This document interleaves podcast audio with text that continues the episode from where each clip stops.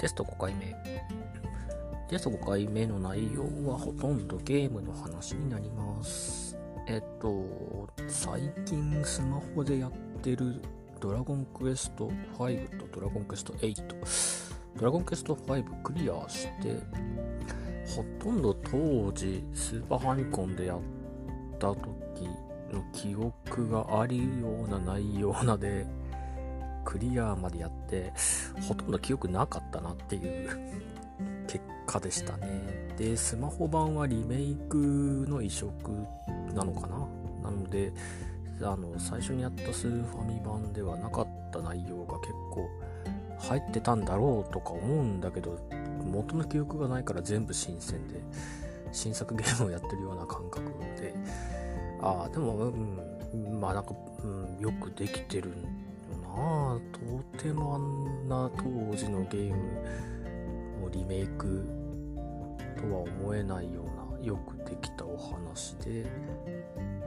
うん、ゲームデザインでっていう感じで。仲間にするモンスターは結局そんなにこう頑張って集めるっていうところはやらなかったので入手なんか仲間にする確率が低いやつっていうのは全然運よく仲間にできたたまたま仲間にできたやつ以外は全員仲間にしてないのでなんかはぐれメタルとかキラーマシーンとか全然仲間いなかったしなんなら最終メンバーはほとんど人間だけでピエールがたまに出てきたかなメタルスライムナイトの。っていうぐらいでしたね。なんかコレクサイト結構見てて強い強いっていうかおすすめだって言われるモンスター何人か何匹か入ってたけど育ててないせいか全然使えない感じで、うん、主人公と勇者の男の子と女の子と、まあ、奥さんかピエールかっていう感じで。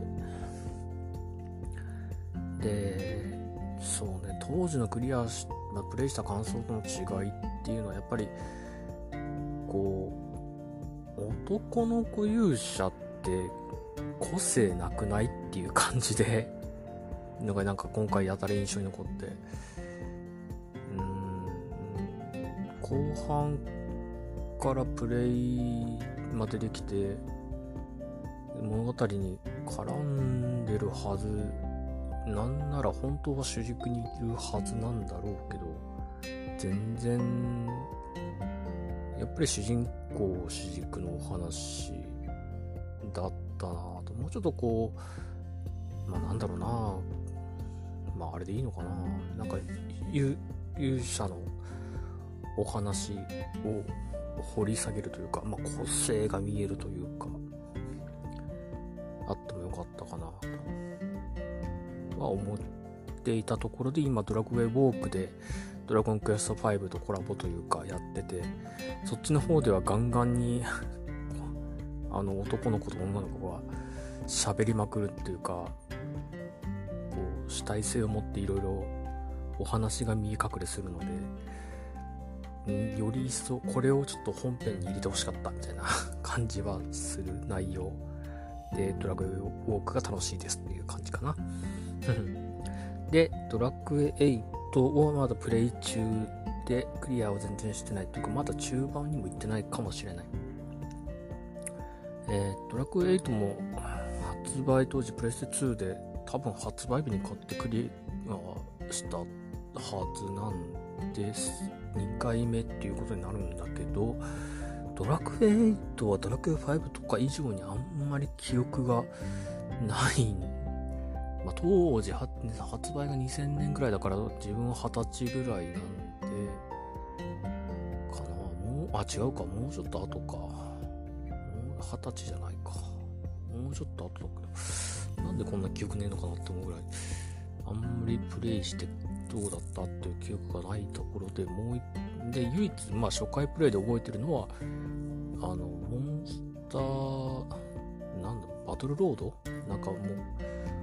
パッケージとかでキラあのキラーパンサーの背中に乗ってたりするんだけど、全然そういう要素なかったなっていう、あのクリアしちゃって、当時ファミ通とかでもなんかモンスターの背中に乗れて移動手段にみたいな書いてあったと思うんだけどあんまりそれを使った記憶がなかったんだけどクリアした時にそういえばなんか道中変なところあったけど、なんか危ない感じしたから、近寄らないまま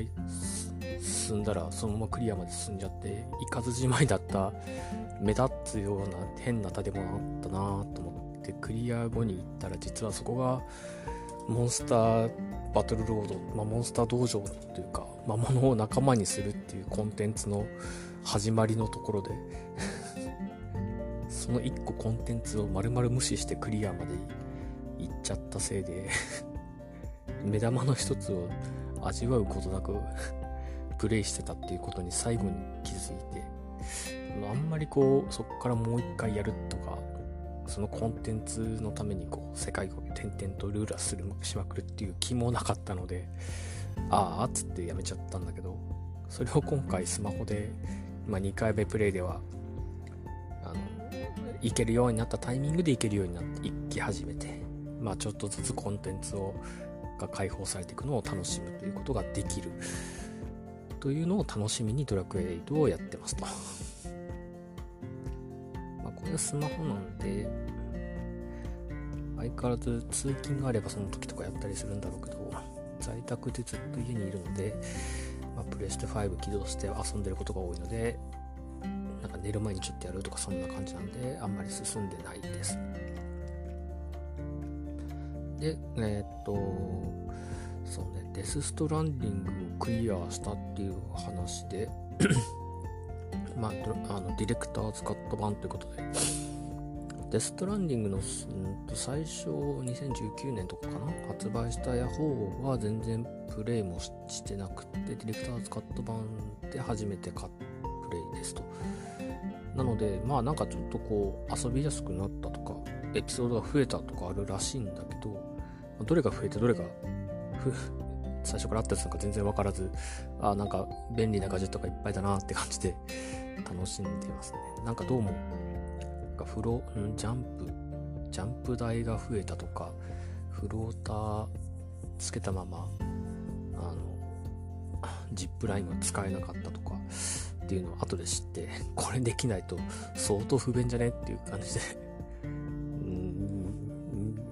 なんかディレクターズカット版でよかったなって感じ。お話はいいんだけど、まあなんかホラー要素というか怖い要素があって、特になんかランダムで2回発生した、あの、自分のベースキャンプみたいなところで、なんかお化けみたいな怪現象が2回起きて、それが本当に怖くてダメだった。あれは何のために入ったんだろう 物語全然関係ない話なのに、なんか、シャワー室にお化けがいるとか、扉がなんか変な世界と繋がって、超巨大なクジラが出てくるとか、あれは気持ちよく怖かったな。あで、ストーリー上も、なんか、世界大戦中に放り出されてとか、なんか怖かったしな。まあ、あそこで多分、メタルギア好きな人は、メタルギアができるうん。だかステルスができるとかいうのがあるんだろうけどまあなんかうんステルスできなかったな。失敗して見つかって力を乗せてポコポコってやるっていう、うん、残念な。それで何回もやり直して無理やりクリアするみたいな。ちゃんとちゃんとした遊び方ができてないんだろうなと思いながら。まあそれでもクリアまでちゃんと行って話はよくできてるしまあミスリードにはしっかり乗っかってああそうだったんだっていう。こうどんでん返しを体験できたし すごいなと。あのクオリティ内容をまああの監督なら3年でできちゃうっていうのがねすごいね。相変わらずまあすごい人なんだなと再確認した。まあ、棒と縄の縄を重要視した、壮大な話で面白かったですね。で、引き続きやってるのがラストオブアスで、ラストオブアスは、あなんか、うーんと、アンチャーテッドはや、なんかちょろっと触ったことあるぐらいで全然やったことないんだけど、ラストオブアス触った時に、あ、これアンチャーテッドだいう感覚がして、まあなんか、ラストオブアスがインディ・ジョーズだとしたら、まあこっちはなんか、ゾンビホラー系をアンチャーテッドのパッケージに合わせたのかな、みたいな感覚でプレイしてますと。まあ、ホラー系、ゾンビ系はそん、まあ、基本嫌いなので、あんまりやるの苦手なんですけど、まあ、頑張って日中やれるタイミングでやってますと。そうですね。まあ、うん、あれもステルスを頑張って効率よくっていうので、難易度イージーでやってるんだけど、全然ステルスできてなくて、ボコボコ死にまくるという。まあ死にまくっても、まあご利用したりなんなりで、ちょっとずつ進めてますと。まあい、うん、みんなが面白いというので、ちょっとその面白さを体験したく、うん、まだ3分の1ぐらいなのかな、ビルというキャラクターのが一緒に戦ってくれてて、そのビルと別れてっていうところで次のステージで今やってるとこですね。ただ、あ一旦中止。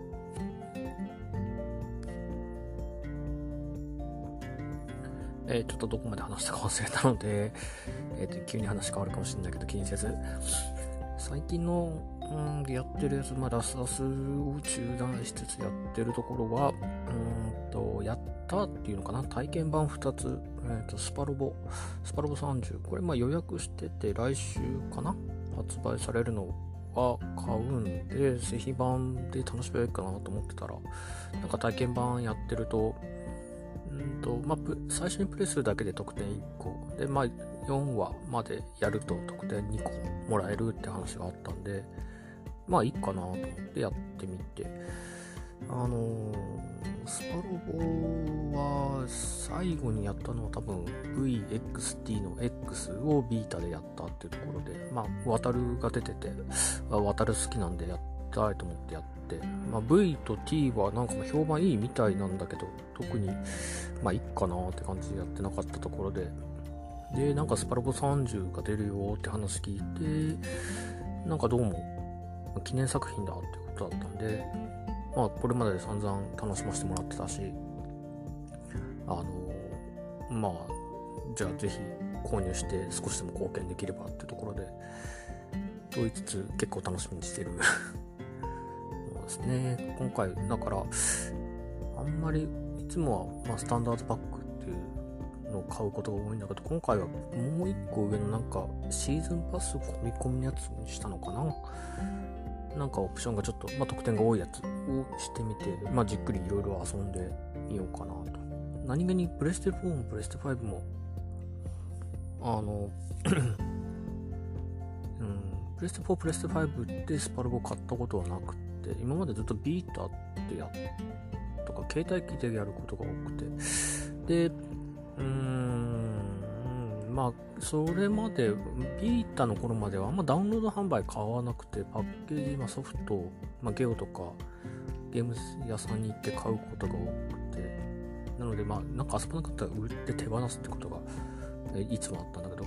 今回ダウンロード販売を買うってことで、なんかたまにスパロボやりたくなる時があるので、あの、まあそうなったら、こう、もう一回サーバーからダウンロードして遊べるような作品だといいなと。なんかこう、ふと1年2年に1回ぐらい遊べるような内容だといいなと。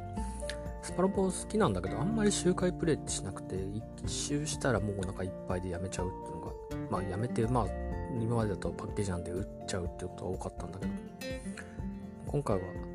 なんか2週目3週目と遊べるのかなと。体験版やった感じ、その今回からオートプレイが入って、まあ、いつも敵側がオートプレイで勝手にバーって動いてくるっていうのが、今度は味方もオートプレイにできますっていう話になって、あのまあ、ちょっとどんなアルゴリズムでこう任せていいのか悪いのかっていうのをまだ全然わかんなかったんだけどあの、オプションボタンを押すといきなりスタートプレイ、あの、オートプレイが始まっちゃうので、なんかメニュー開くつもりでボタン慣れてなくて、オプションボタンを押しちゃって、いきなりオートが始まったりして、びっくりするんですけど まあ慣れてくれば、あの使えそうかなと、うん、いい機能になるのかなと。あのまあ経験値をこ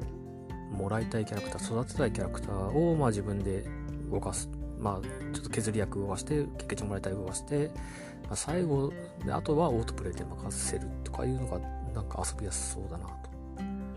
今までもこう後半のステージに行くと出撃数が十何機とかあってあのうち56機はなんかまあ出る枠があったからとりあえず出してますみたいな キャラクターだったりするのでもうそいつらオートプレイで任せて適当にやっちゃってみたいなのもできるのかなと、まあ、ますます遊びやすくなってるのかなと思いました。体験版もう一個「ドラゴンの島」というタイトルで、まあ、カードのせで表世界を表してる RPG かな。なんかその雰囲気が面白くてまあちょっと、うんまあ、新規 IP ということで触ってみたら意外とこうあなんだ最初の斬新だからかな。なんかこう世界観カードで表してるの面白くて。で、まあ、ワールドマップ、フィールド？もうなんか基本は見えてないので、近くに行くと周り3マスが、3マス4マスがこう開示されて、実は岩でしたとか、道でしたとか、あ、なんかそういうの面白いなって感じ。まあ、戦闘とかも、あの、頭を使って やって、うん、なんかまあどれもこれも斬新、目新しい。まあ多分、うん、テーブルトーク RPG とか、まあ、カード対戦のようなものを再現してるような感じがあるので、まあ、いや、見慣れてる人もいるのとは思うけど、まあ、自分にとっては結構斬新な感覚で楽しんで、これも欲しいなと思ったんだけど、どうも発売日がスパロボと被ってるっぽくって、スパロボ始めると1ヶ月ぐらいスパロボしかやらなくても遊べちゃうぐらいの量なので、まあ、ドラゴンの島いつ遊べるかなって感じ。で、最近、まあ、スパロボ出るまでにと思って買ったソフトが2つあって、1つは、うん、トライブ・オブ・ミッド・ガルドっていう、まあ、スティームとかの方がメジャーなのかな、スチーム版とかインディーゲーっていうのかな、まあ、製品版、今ちょっとセールやってて、えっと、本当は3000円ぐらいのが2000円ぐらいで、1000円引きぐらいの感じかな？で、売ってて、まあ安い割には結構周り人気なのかな？ちょっと気になってるので買ってみて。たら、まあ、ハクスラというほど敵もわらわら出てこないというか敵出てこないし倒しても拾ってるアイテムがあってそんなに武器が拾うとかわけでもないのでなんかハクスラ要素はあるようなないようなみたいな感じので何なんだろうなこのゲーム。昨日一回初めて、まあ、マッチングモード知らない人たちと一緒にやるっていうモードで初めてクリアしたんだけど自分が街に行ったらいきなりボス倒しましたってメッセージが出てクリアですって言われて ポカーンとなっちゃった。なんだこれと思って なんか攻略サイトでまあマッチングなんで最低限これやった方がいいとかこれやらない方がいいっていうのを調べて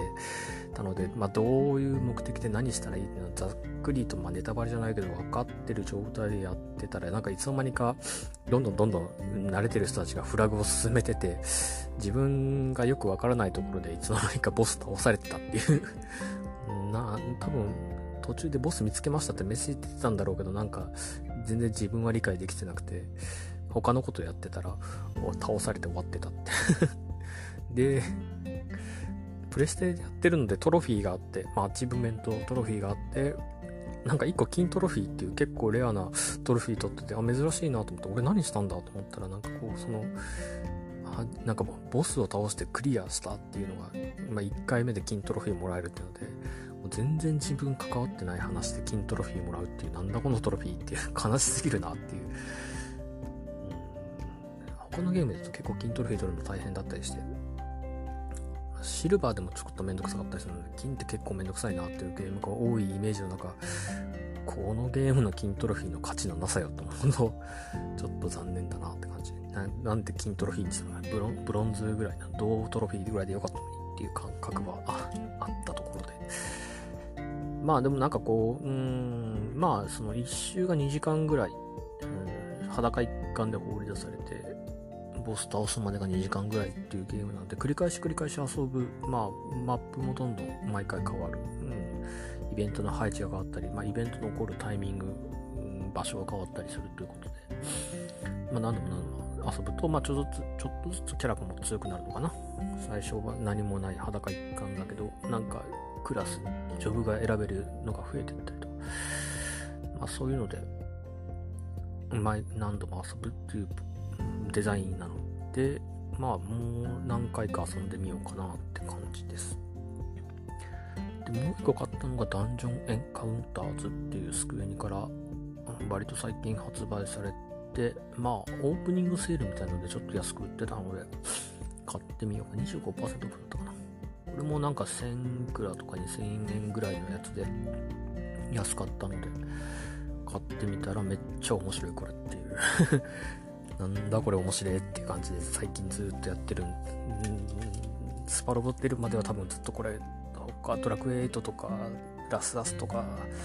トライバーミッドガラットとかはちょっと疲れたら息抜きにやるかなぐらいな感じで。ほぼ単純変カウンターズ一色。なんだろうなこのゲーム。うーんと多分ウィザードリーとか世界中の迷宮みたいなダンジョン探索型、まあ、前に進む後ろに進む右に向いてまた前に進むとか。あれをま上から見下ろしてるので基本的にフィールドマップはすごろくのようなマス目を追っていくっていう感じですとでまあフィールドもなんかめっちゃシンプル、要はマス目というか、はしごのような、定規の横線ピピピっていっぱい引ってるだけの、すっごいシンプルで。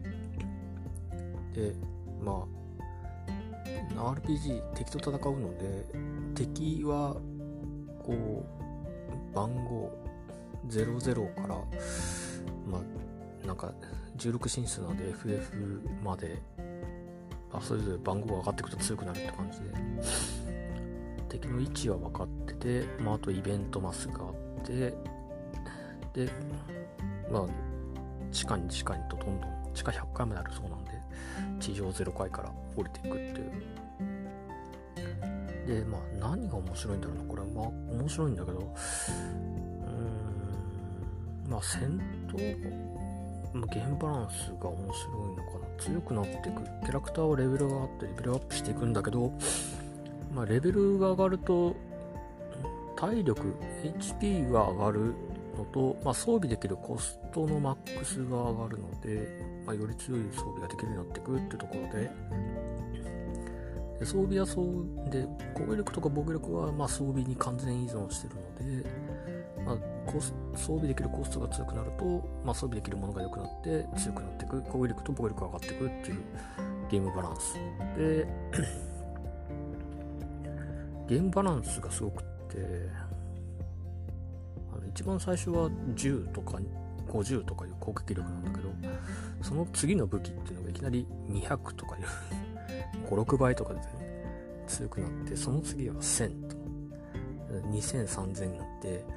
8000とかになって1万いくらとかってなんかインフレしていくのがすっげえなって言って超大味のゲームバランスに見えるんだけどプレイしてたら非常に滑らかになってゲームバランスに感じられる、うん、いい塩梅で強くなっていくっていうかなんか全然太刀打ちできないのが出てくるわけでもずっとなんかインフレしまくって無双しまくるってわけでもなくてなんかわりかしいい緊迫感があって。なので戦闘、まあ、雑魚戦もこっちの順番を順番というか、まあ、何をするっていうのをちゃんと考えないと危うくやられちゃうっていうのがあって、うん、戦闘も面白いしまあ、そのインフレっぽく見える武器防具っていうのもあるのでまあなんかこうたまにもらえるとめっちゃ強いっていうのが なんかこう頻繁に起こるっていうのかな。コンスタいいいいタイミングでこうめっちゃ強いって思えるやつがもらえてただそれもまたあの5回10回と降りていくと当たり前の武器になっちゃって まそこでめっちゃいい武器もらえるっていうのがなんかこう最初なんか2桁から3桁4桁ってインフレしていくように見えるって大味見えるってあの大味感がというかまあ大味見えるような階段が毎回こうそれを1個上を手に入れた時の大きな喜びが何回もあるっていうのが楽しいですね。あの本当そのその階段も1段じゃなくてたまに2段飛ばしの上とか拾ったりして、うん、なんかもう本当に向こうこれをクリアまで持ってるんじゃねえと思うんだけど当然2段階先のが当たり前のフィールドが出てくるので全然そんなことなくってって感じで。まあ本当によくできたゲームバランスだな。もう本当見た目とかなんかこういろんなものがしいらないものっていうかな。なんかプレイヤーの想像に任せられるものは全部任せて ゲームシステムとして必要なものはちゃんと用意しましたみたいなもんかな。そこそこのこうこれはいるものこれはいらないものっていうのが極端に整理されててあのなので今までゲームしてきたことがある人ほどハマるんじゃないかなと。初めてこのゲーム、ゲーム初めてですっていうのがこのゲーム触ると何これ何が起こってるの？なんでこんなサップ系なの？っていう感じ方するんじゃないか。ゲームが好きな人ほどおすすめできるゲーム。安いですしね。そんなゲームですね。はい。じゃあ、テスト5回目、サブカルなんとかと言いつつ、まあ、サブカルといって自分のゲーム話ばっかりなのか。最近、まあ、イン、取り込んだ情報を、まあ、ポッドキャストというツールを使って通じてアウトプットすることで自己満足を得てる、このポッドキャスト終わります。